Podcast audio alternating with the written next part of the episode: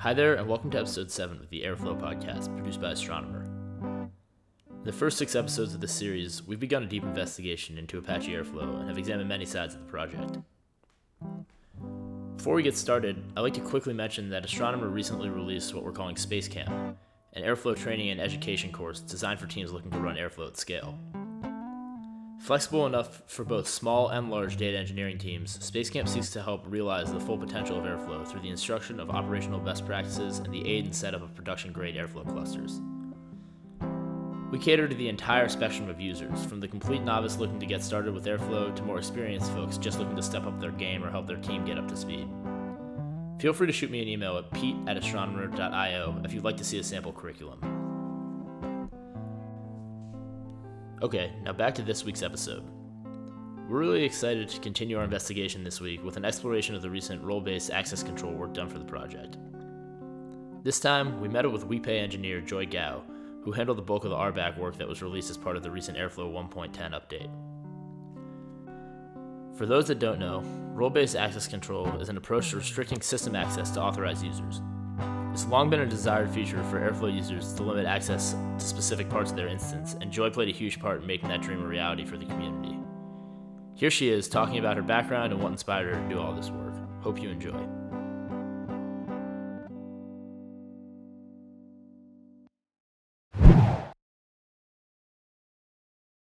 Um, well, thanks for hopping on with us today. Right. We're really excited to chat. Um, looking forward to this conversation for quite a while. Uh, yeah, I'm pretty excited. Thanks for reaching out too. Yeah, absolutely. Yeah. So um, I guess we can just start with some intros from our side. Um, I'm Pete. I help run the Airflow podcast with Viraj. Um, I work at Astronomer. Uh, I work on the product team and do a little bit of sales engineering, um, also some uh, business development work as well. So uh, wear a bunch of different hats. You know, it's the startup life, but um, really enjoy it.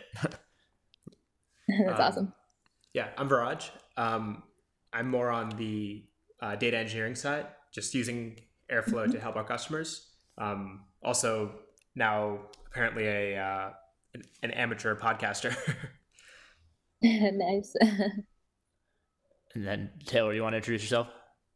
Oh yeah, I'm Taylor. I'm kind of one of our senior software engineers on the back end, so I'm um, whatever we need to work on for the Astronomer Cloud and the Astronomer Enterprise Edition, but mainly a lot of Airflow stuff.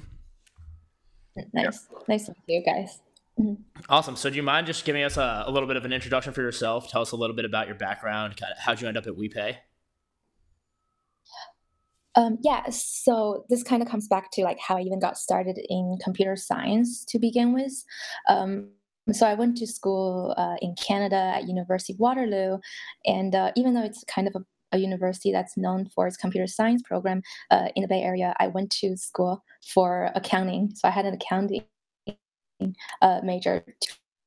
Um, and it's mostly because kind of my parents um, always sort of guided me that I should um, look for a job with stabilities and high securities and, a pretty stable career and i was didn't have a whole lot of um, opinions and i went with that then luckily for my first uh, internship i didn't get into one of the big four accounting firms that i was interested in. Instead i worked as a business analyst at a small uh, startup uh, tech startup in toronto.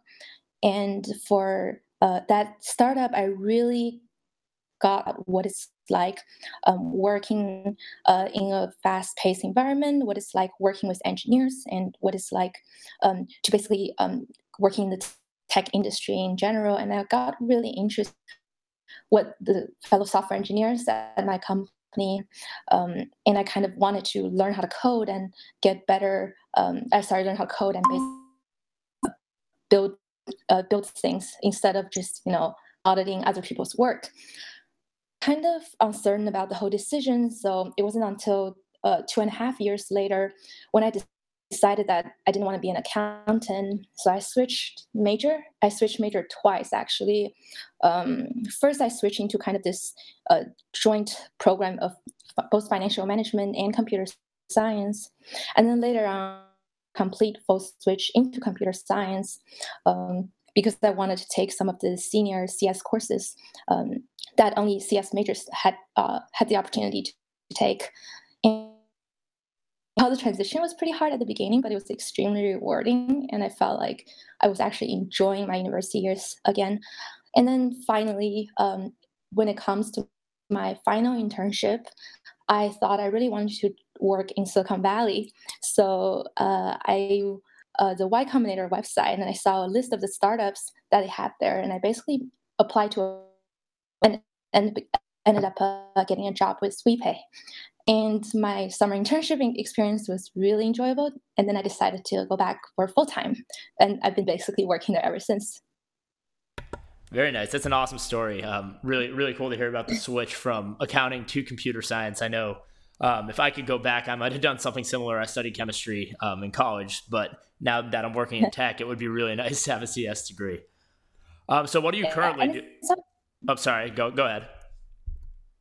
Oh, I would say it's always nice to kind of have it like a dual uh, a dual degree, or at least like knowing multiple um, discipline. It really helps yeah. for most software engineers to to have a better understanding uh, and a broader scope as well. So I definitely think it's good to to to have that accounting knowledge or to have that chemistry knowledge as well.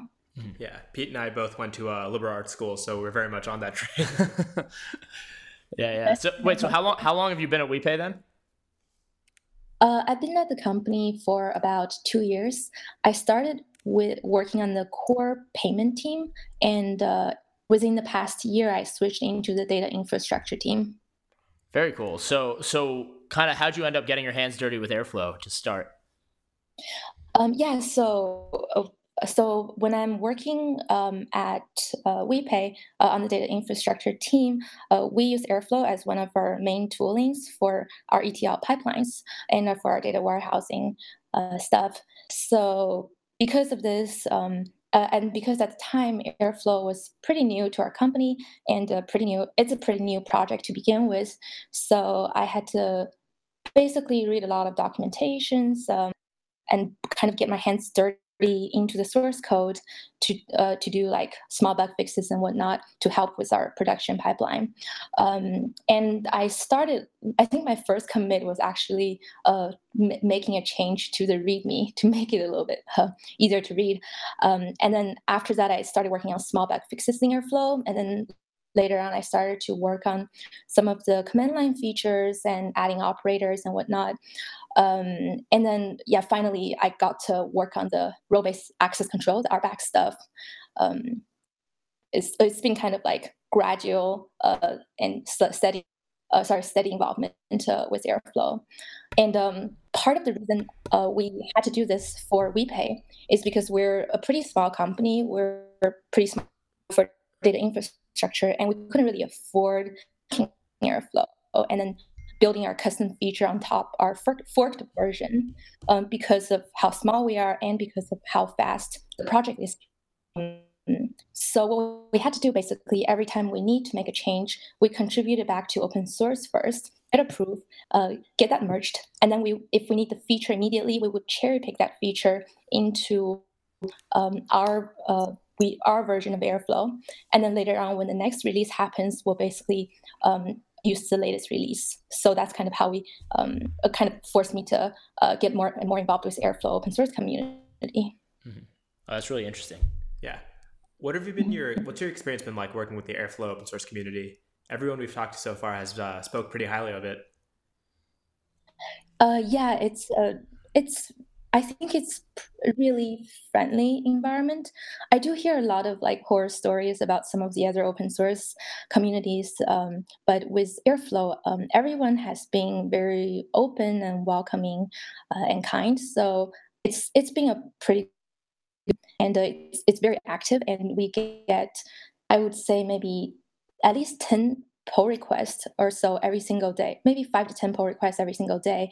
Uh, so it's constantly um, changing, which is pretty exciting for us. Oh yeah, definitely very exciting.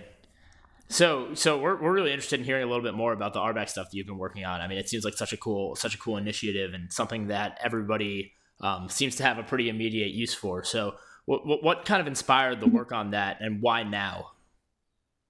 Uh, yeah, so um, this has to go back to kind of the nature of our company. Uh, for WePay, we're a fintech company, and um, we have a lot of requirements when it comes to legal supply, illegal compliances and securities and whatnot. There really isn't a whole lot of room for mistakes. Um, because that could potentially put us out of business. Um, so I think our en- uh, engineers at our company tend to get a little bit more paranoid about security in general, and I think that's more of a good thing because it, um, for anyone, if you have, um, if you're an, an, Airflow user and you get uh, access granted to the Airflow UI, um, you can do pretty much any administrative things with Airflow.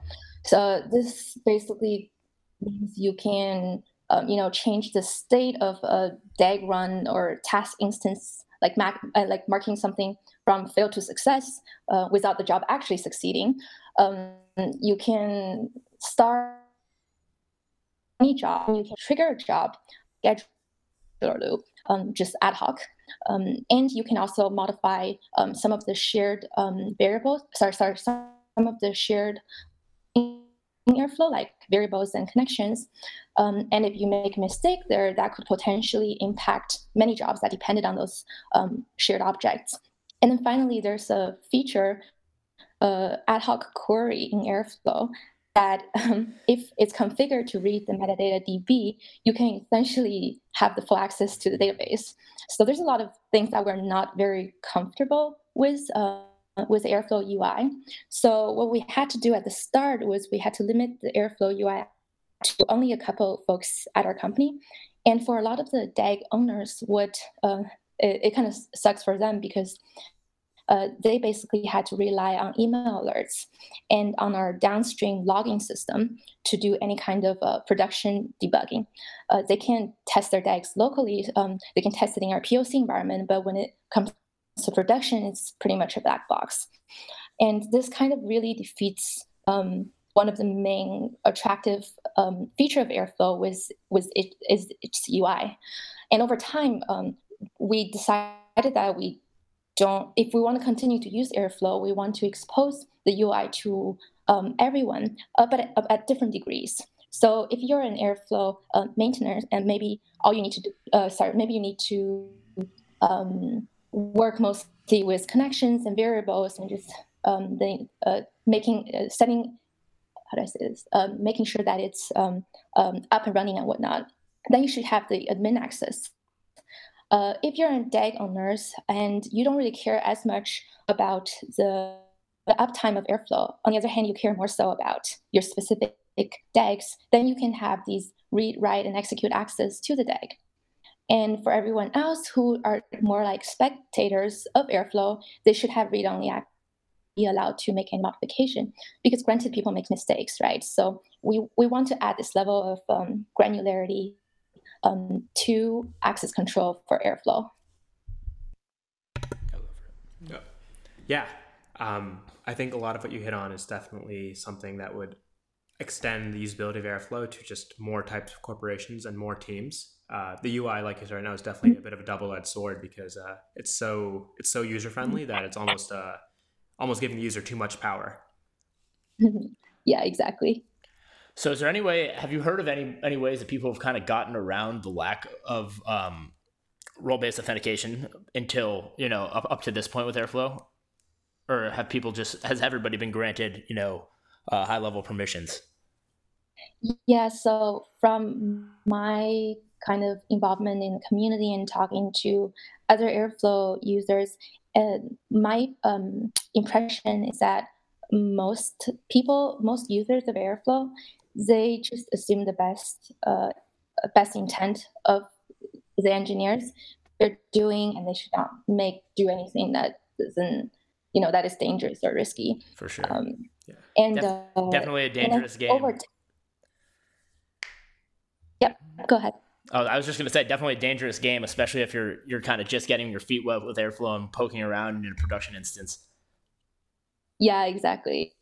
And, and I do have um, some of the few a few other companies that uh, said they had they did something similar to us where they limited the UI access. Um, but I think for the most part, it was just an you know you assume innocent until proven guilty, and um, and I think for maybe ever since I started working on RBAC, we've been getting a lot more positive feedbacks um, and kind of like advocating uh, for this feature. And actually, there's someone in the community that is working on an, an RBAC, which is on the DAG level. Um, we call it DAG level access control or DLAC.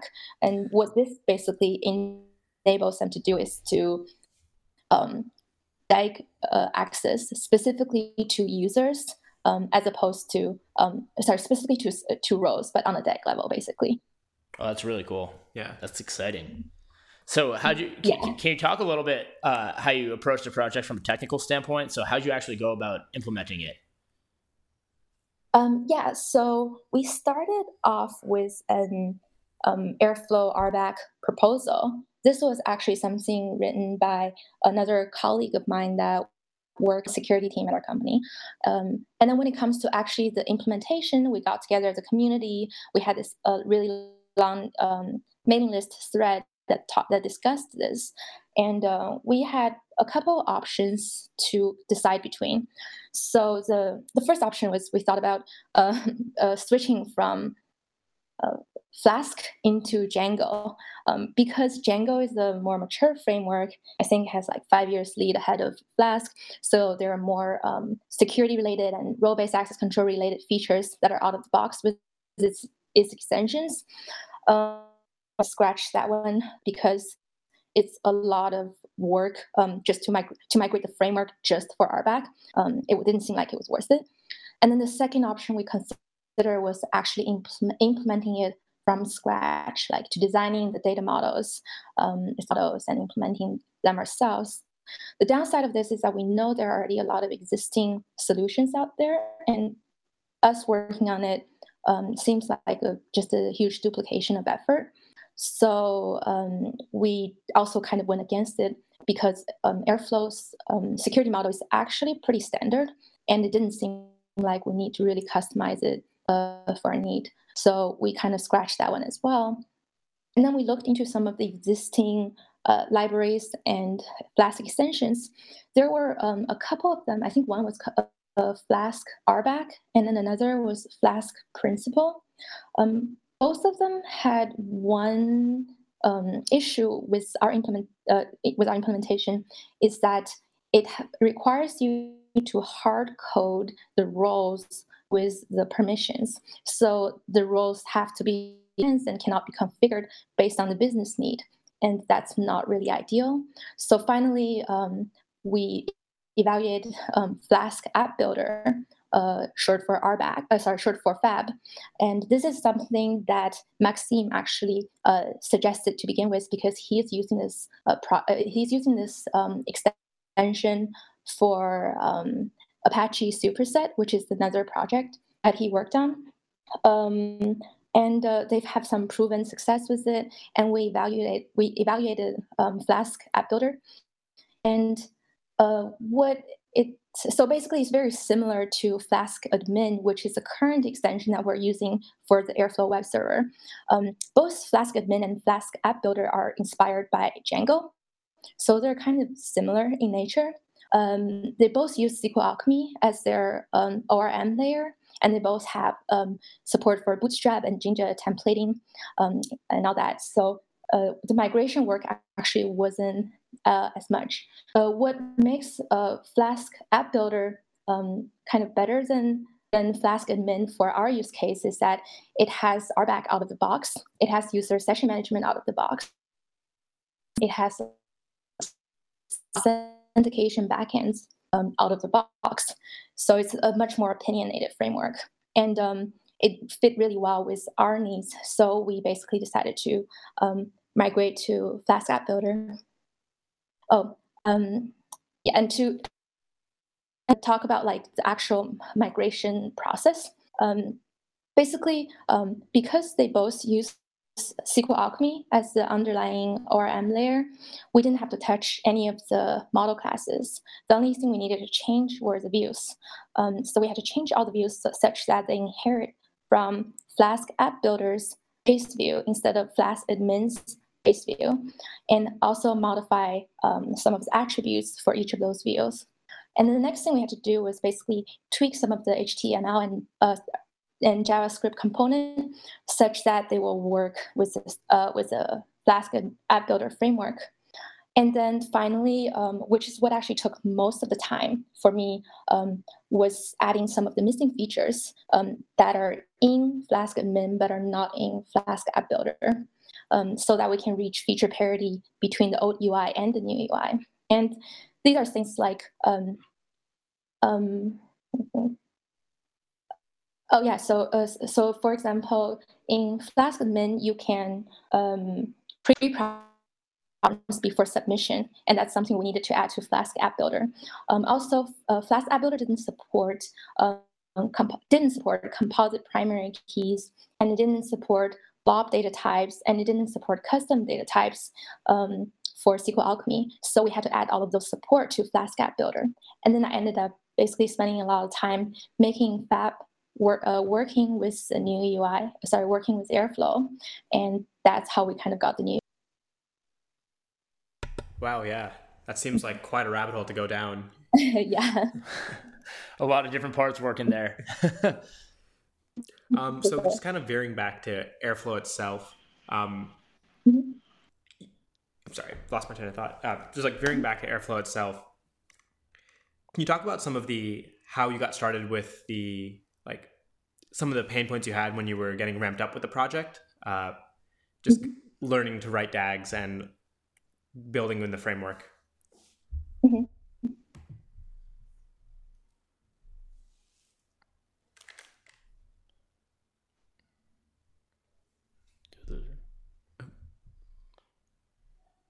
Joe, are you still picking us up? Sorry. Oh, yeah. Okay, sorry. Oh, yeah. We got you. Yeah, I think I'm getting some lag or something. All right, I think, are we good now? Uh, yeah. yeah, good on my. Okay, cool. Sorry about that. Can, can you repeat the last question? Yeah. Uh, so kind of just veering back to the using Airflow itself. Uh, can you just talk about some of the learning process, uh, getting your feet wet with like actually writing DAGs and how that process was for you? Um, yeah. So I think the hardest part was actually setting up the environment for, um, because um, when I first started, Airflow was a fairly young project, so the the the setup part had some uh, bugs and issues, and that took kind of some time to get used to. Uh, there were some dependency conflicts, and from what I can remember, um, once you can have a UI that's running locally, and we basically recommend everyone who started using uh, Airflow to first try to play around with it in a local environment um, to create their first DAGs and whatnot. and and the actual DAG building part is pretty my opinion, as long as you're familiar with um, Python, um, uh, it's it, it, has a, it has a pretty good documentation um, on uh, on Airflow as well. Uh, the other thing that I guess is a little bit unconventional to get used to was the way start date uh, works in Airflow, and I think many people are familiar with it or came across it, uh, got confused by it when it first started. Um, which is that um, Airflows is based on um, intervals rather than rather than pointing time. So the start, uh, so a job execute only when an interval ends from its start time, and rather than when the rather than when the when the job started. So this caused a lot of confusions. But once you get the hang of it, it becomes pretty straightforward as well. Very nice. Yeah. Yeah. We uh definitely the start date stuff, and then catch up being true by default always kind of threw me off. Yeah. Taylor, was there something that you wanted to ask? I, I just thought it was interesting uh, the point that Joy mentioned about getting airflow set up and just running was the hardest part. Um, you know, at Astronomer, we've heard a lot of customers say that, and we invested not to like plug the product too much or anything, but we really invested in our CLI, being able to make it so like users can just download the CLI and then uh, just type Astro Airflow start or and, and then start um, and like all the Docker containers spin up and Docker Compose happens automatically and all this cool stuff for you. Uh, I'd just be curious to know what you guys used internally. Do you have some sort of like Docker Compose setup people run locally, or do you just do like virtual environments or something like that? Yeah, so uh, in terms of um, for developers just do learning Airflow, we don't have a Docker environment for it yet. Um, we do have like basically a set of guidelines on how to set up your virtual env and how to how to run locally. Um, that's definitely something that I think we're going to um, add later on. Uh, as more people adopt Airflow, we do want to make the process as frictionless as possible. And kind of on the same token, I don't know if you saw the news uh, this past week about, I think it was a contractor for one of the music companies had deployed an Airflow instance. And uh, long story short, they had their production instance up with dev settings. So, like, the web server was exposed by default, no authentication, and all that. And then, you know, shortly after, there was some discussion on the Airflow mailing list around should we make it um, production ready out of the box, but like a little bit harder for a dev to start with locally? Should we do more like 12 factor where there's um, dev settings and prod settings and you just get both and you pick? I'd just be curious to know if you have any more thoughts around that. Um, I, I, so to be honest, I don't work as much in on and deployment process of Airflow. So I don't have a whole lot of experience or opinions about it, but um, I definitely think it would be beneficial to not make the UI automatically, and it should be a way to um, to basically pre- prevent that to be, to begin with, because it seems kind of risky. Yeah, I, I thought the I kind of want to double back to the point you mentioned on Django. So uh, personally, I got started with Django in like 2014, and I had done some Flask stuff before that. So it was a lot of um, like what you said. You know, when you use Django and Flask side by side, um, Django is like so batteries included, right? Like the ORM is there out of the box, and the Django admin is like very full featured, and you can do all these things. You know, models, views, everything is built in. You don't need a bunch of packages like you do with Flask. But you know, the flip side. Um, well, if the Django admin doesn't work for you and you want to sub out a different admin, like you don't really have alternatives to a lot of the stuff it, that comes out of the box. Whereas, you know, with like Flask, there's so many different extensions and plugins. And like you said, you guys went through this process of trying a whole bunch of different alternatives to arrive at the RBAC. Um, mm-hmm. I guess I'd just be curious to hear a little bit more about uh, what the Django discussion looked like and, and how far you went down that path. I never really thought about um, using Airflow and Django itself. But what I have seen at a higher level is like a few years in the Django community, you just see, and obviously uh, Django's been around for a few years. Like it's more mature. The docs are like very polished. There's tutorials for everything. There's talks at conferences every year, and I think I'm seeing like the same thing happen in Airflow that happened in Django. It's just we're like five years after because you know Airflow's still relatively young. Um, mm-hmm. I'd just be curious if if you had seen or what your thoughts are on like the broader movement of the community. If you think we're doing something like that, if Airflow is the next big Python framework like Django is, or maybe I'm like reading into it a little too much. I know it was kind of an open-ended question, but does that make sense? So, I think the questions of like a potential movement to Django. Um, I think unless there is a strong reason to do so, it doesn't. Um, we we are not going to modify right away because I mean, the reason that we kind of went against uh, migrating to Django was because the only thing we wanted out of it at the time was RBAC, and to migrate the entire framework, there are we're going to have to deal with new issues and new bugs, and uh, and for a project like um, Airflow, I think it's um, it and given how fast it was growing at the time, um, it didn't make a whole lot of sense to switch framework entirely just for a feature. Um, especially t- that's going to take some time, and then uh, all the existing features are going to be um, added to Flask while we are Django, for example. Then when we're trying to merge it back, there's going to be new conflict, and it's unless there's really really strong reason, I guess, then um, I don't see Airflow moving towards the Django direction. and I think Flask has its benefits as well. Um, because it's a very light, uh, lightweight framework, it allows us give us more flexibilities um, to building features that we care about, from that perspective, um, we didn't we haven't came across with any like major performance issues or anything with Flask. So yeah. Yeah, I think that's important. That, that's a good point you bring up. Is like, it's a lot easier to get started with Flask. You don't have that big upfront learning curve like you have with Django. So maybe mm-hmm. it is a better approach for, you know, a big community-driven open source project like this. Mm-hmm. Definitely. So Joy, I know I know we're kind of reaching the end of our time slot here, and I don't I don't want to um, go over it all, but I have one more question for you that I'd love to kind of hear your perspective about.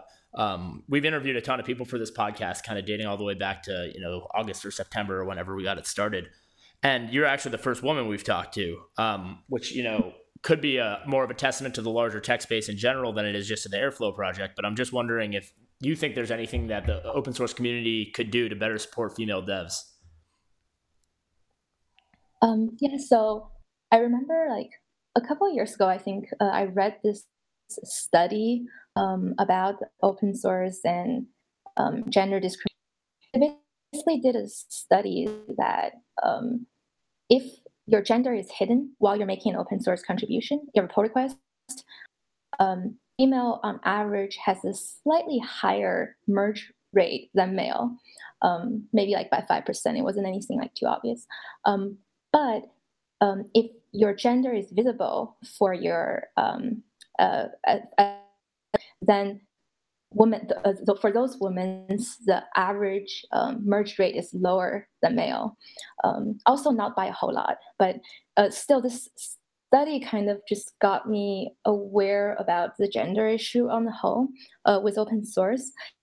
I first started um, making contributions to airflow I intentionally created a new account. Um, I had an old GitHub account, Joy Gao, uh, and then I created a new account, JGao54, uh, which basically hide away my name, which hide away my gender. And then I changed my profile picture as well to like a gender neutral. Um, and that kind of got me feeling a little bit more brave about you know contributing to open source. And of course, like that's not something that um, I advocate women should hide our gender just to get our foot in the door. The fact that I, I felt the need to do it is kind of, um, I think, is kind of a sign that there um, is somewhat of a gender issue um, with open source and just in general in the tech industry. Um, I think as a as a committer and as a moderator for an open source project, um, it's much more about you know contributing like code to the project um, a lot of it um, is about a really safe environment um, for people to make contributions to grow the community. This means that if someone is you know harassing another person or is just being having bad behaviors um, uh, in an issue in a discussion then it's important for us as committers to call it out and tell them that it's not okay to do that. Um, Similarly, um, if some when people create pull requests, uh, we want to um, give them the credits and give them um, give them like um, um, like thank them basically for them feel more welcome. And on the other hand, if they're creating a pull request that isn't quite up to par, isn't quite what we wanted, um, rather than ignoring it or just you know dismissing it, what we can do is tell them what needs to be changed in order for this pull request to be merged and just providing constructive feedback on the whole. So I think that would help as well. And finally, um, for open source project, I think it's really important to have um, very clear guidelines for newcomers and contributors to tell them how they can contribute to this project. Um, just have it written uh, written as a README um, in the in the repository itself so it's uh, easy to find and easy to easy for people to contribute. And yeah i think i think um, when it comes to female in open source and female in tech specifically it's a much deeper problem. Um, i think it's a top of the funnel problem because we just don't know um, uh, studying computer science and um, applying to cs jobs.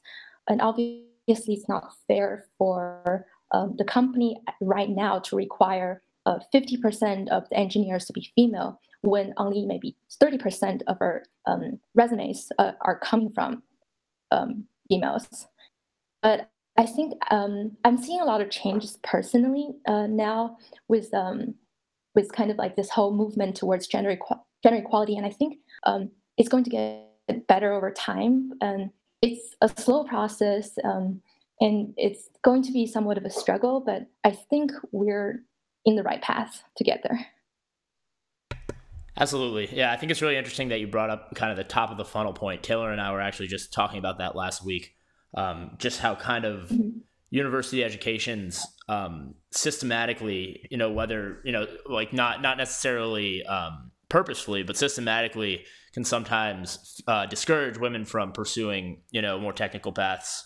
Uh, I definitely felt that in my undergraduate institution, and um, it's definitely definitely seen. But but glad to glad to know that you think it's getting better, and um, looking forward to that. Mm-hmm. Yeah, same here. Taylor, you? Yeah, I, I thought it oh, was. Sorry. Uh, yeah, I, I, thought it was interesting that she mentioned that at the top of the funnel problem. I, I, think, like you said, that's something we all kind of agree on. And obviously, there's a lot of discussion around that in tech right now. But um, another thing I've heard recently is like, yes, it's a top of the funnel problem, but we need more female role models out there. And it's kind of interesting just to hear uh, Joy talk through her path of like, okay, when I was contributing, I started by like fixing things in the README, and then I did like small bugs, and then I fixed tests, and then I did operators, and then next thing you know, she's working on the hardest parts of like core airflow. So I, I think to some degree, just having that out there and other people can see that in the community, I think that helps as well. So if the next um, female dev that has not contributed to Airflow comes along and she says, "Oh, look, one of the core contributors is female, and look, she's already done all of these impressive things." It's like, oh, okay, it won't be too hard for me to get there too. I don't know. It's just a thought, but I think that it helps. Oh, definitely. Yeah. I, I totally actually, yeah, and that's kind of part of the reason why I changed back my profile picture um, with like an actual photo of myself because I think that would actually encourage more um, female engineers to also contribute, knowing that there's um, not just male committers and male working on Airflow um, and on open source in general.